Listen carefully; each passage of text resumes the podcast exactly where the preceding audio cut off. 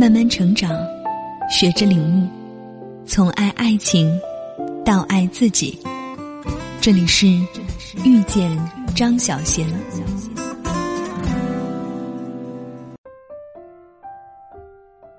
欢迎来到遇见张小贤公众平台。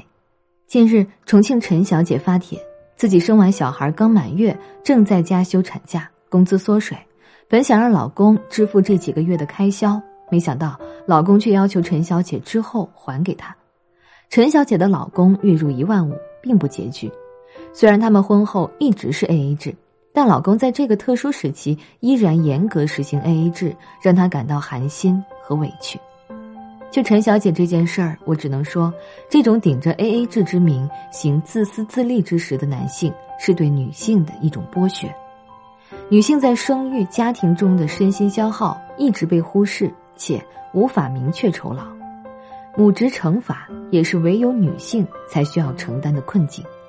在当前两性处于不平等的处境中，女人没有享受到和男人一样的权利，却要掏一样的钱。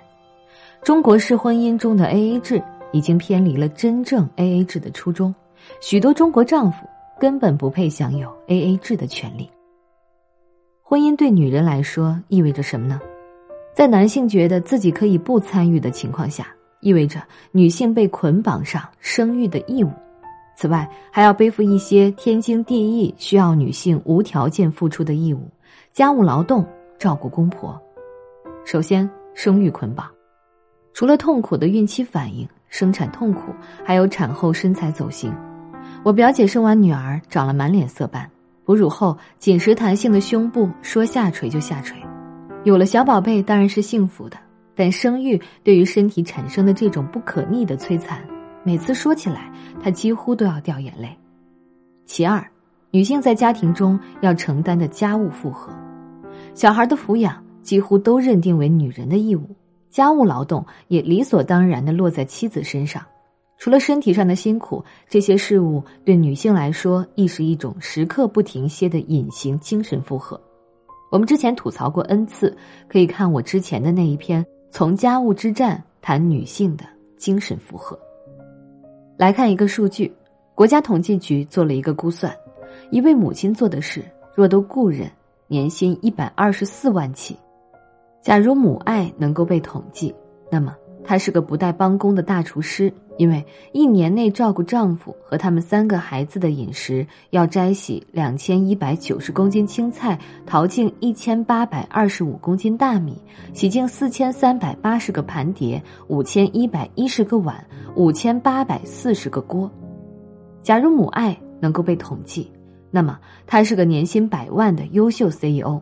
因为一年内将母亲做的工作都雇别人来做，需要厨师及帮工、保洁员、裁缝、登山及马拉松运动员、儿科医生和优秀管家各一名，年薪一百二十四万元起。然而，现实生活中这些付出并不被承认，被默认是女性理所应当的义务。女人如同一个免费床伴、免费生育机器，外加免费保姆。而男人除了出了一颗精子，还出了什么呢？这个时候好意思和女人谈 A A 吗？最后，女性的职场收入低于男性。再来看一个数据，全国妇女地位调查显示，一九九零年中国城镇就业人口中，女性平均工资约为男性工资水平的百分之七十七点五，而到二零一零年，女性工资只有男性的百分之六十五点八。所以，无视男女收入差距，要求实行 A A 制，毫无平等可言。而这种收入差距和母职惩罚密切相关，职场母亲的职业发展会非常受限。企业默认职场妈妈会付出更多的精力在孩子身上，这种现象也许确实存在，但好像没人去想为什么。因为照顾小孩的重担是女人全权负责的，男人偶尔搭把手还被认为是好心帮忙。这就是上有政策，国家以产假体恤母亲，但下有对策，企业用母职惩罚来维护自身利益。此时，唯有职场母亲在夹缝中艰难的寻找出路。许多做了妈妈的女性也就三十岁左右，这时男人的事业如日中天，女性的职场生涯却面临熄火。已育的妈妈想要在职场上站稳脚跟，在兼顾好家庭外，要付出更多的代价才能赶上男性，而这几乎是不可能的。于是，许多职场妈妈不堪重负，不得不放弃自己的事业，回归家庭。就连蜜芽网 CEO 刘楠这样的女强人，在家庭和事业间也面临着同样的困境。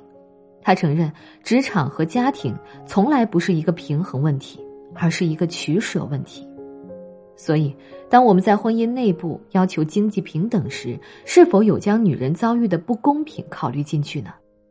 如果无视巨大的生育养育损耗和职场母职惩罚，丈夫一味要求和妻子 A A 制，是对女性最大的不公平。此事一出，各种 A A 相关的讨论也鱼贯而出：婚后实行 A A 制的婚姻要不要继续？恋爱期间该不该 A A？豆瓣有个热帖，两人婚后因 A A 制而吵架，目前已在办理离婚。两人确实因为钱闹到离婚的程度。但女方真不是嫌弃他穷，而是嫌弃他又穷又不上进。所以说，伴侣之间 A A 制是否合适呢？我觉得 A A 制伤感情的地方在于，如果没有深厚的情感基础，很容易考验人的下限。一方斤斤计较，另一方才开始防备。如果男方不是总抱着一种哭穷需要你来补贴的心态，不那么斤斤计较。女方也不会担心自己被掏空，感觉再不采取措施，自己就成了提款机。男方错在贪得无厌，而女方错在试图以婚姻来解除逼婚压力，没想清楚自己到底想要通过婚姻得到什么样的生活，就随便结了个婚。不是谈钱伤感情，是谈到互相怕自己吃亏的心态才伤感情。所以，此时关心的问题不该是 A A 制是否合适。而是要 A A 制的动机是什么？那么恋爱的男女 A A 制是否合适呢？其实我觉得男方稍微大方一些是应该的。譬如彼此初识一起吃饭，因为互不了解，假如女方希望男方付账，其实不是想要被请吃饭，而是想体察对方为人处事是否合自己心意。而但凡能长久的亲密关系，其实都互为对方着想。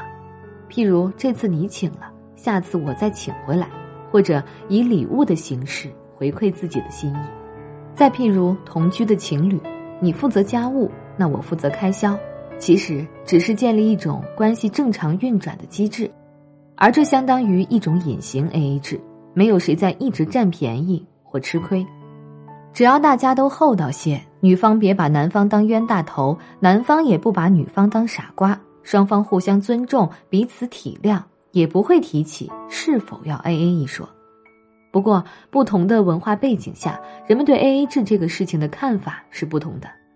在欧洲，男女一起用餐后，男性如果以付账就是男人的事儿而为女性买单，有些女性会觉得被冒犯。他们不喜欢因为性别而被特殊对待，而是自己能自由支配自己的行为，并为其负责。而在中国，大部分男人觉得和女生吃饭应该由自己付账，大方点儿是男人该有的魄力。吃个饭还要 A A，还是个爷们儿吗？其实单纯是一种习惯，也并未上升到歧视女性的视角中。有一种情况是，某些油腻又鸡贼的男人以为女生和他吃一顿饭就代表答应同他恋爱，如果不同意，就会暗搓搓寻思：这女的不是想免费蹭我一顿饭吧？这种情况下，有些女生反倒愿意 A A 的。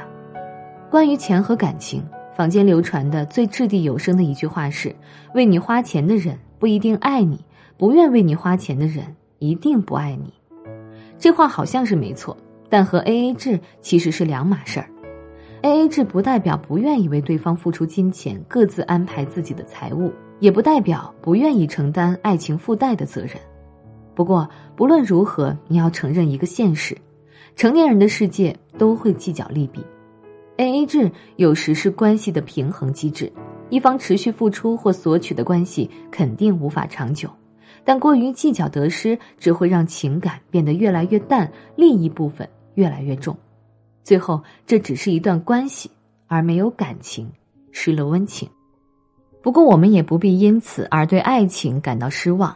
因为我们讨论 A A 制，其实讨论的是亲密关系中如何衡量对方的心意，所以，不管是否 A A 制，好的亲密关系都有一个通识：不过分依赖对方，保持彼此独立个体的状态。但伴侣中的帮扶、照顾义务不会少半分。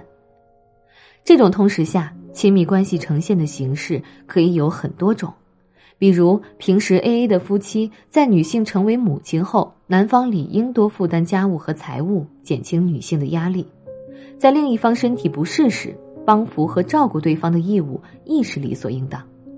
你我不分的相处模式。一方以钱的方式来尽义务，另一方以照顾的方式回馈感情，情分都是一样的。人有百种相处模式，自然各有不同。是否 A A 不是判断一段感情的标准，所以一种表述只有在一种生活之流才有意义。与其在财政 A A 制这个理念之间吵来吵去，不如先扪心自问：赞同或反对 A A 制的初衷，在爱和责任面前，能否？问心无愧。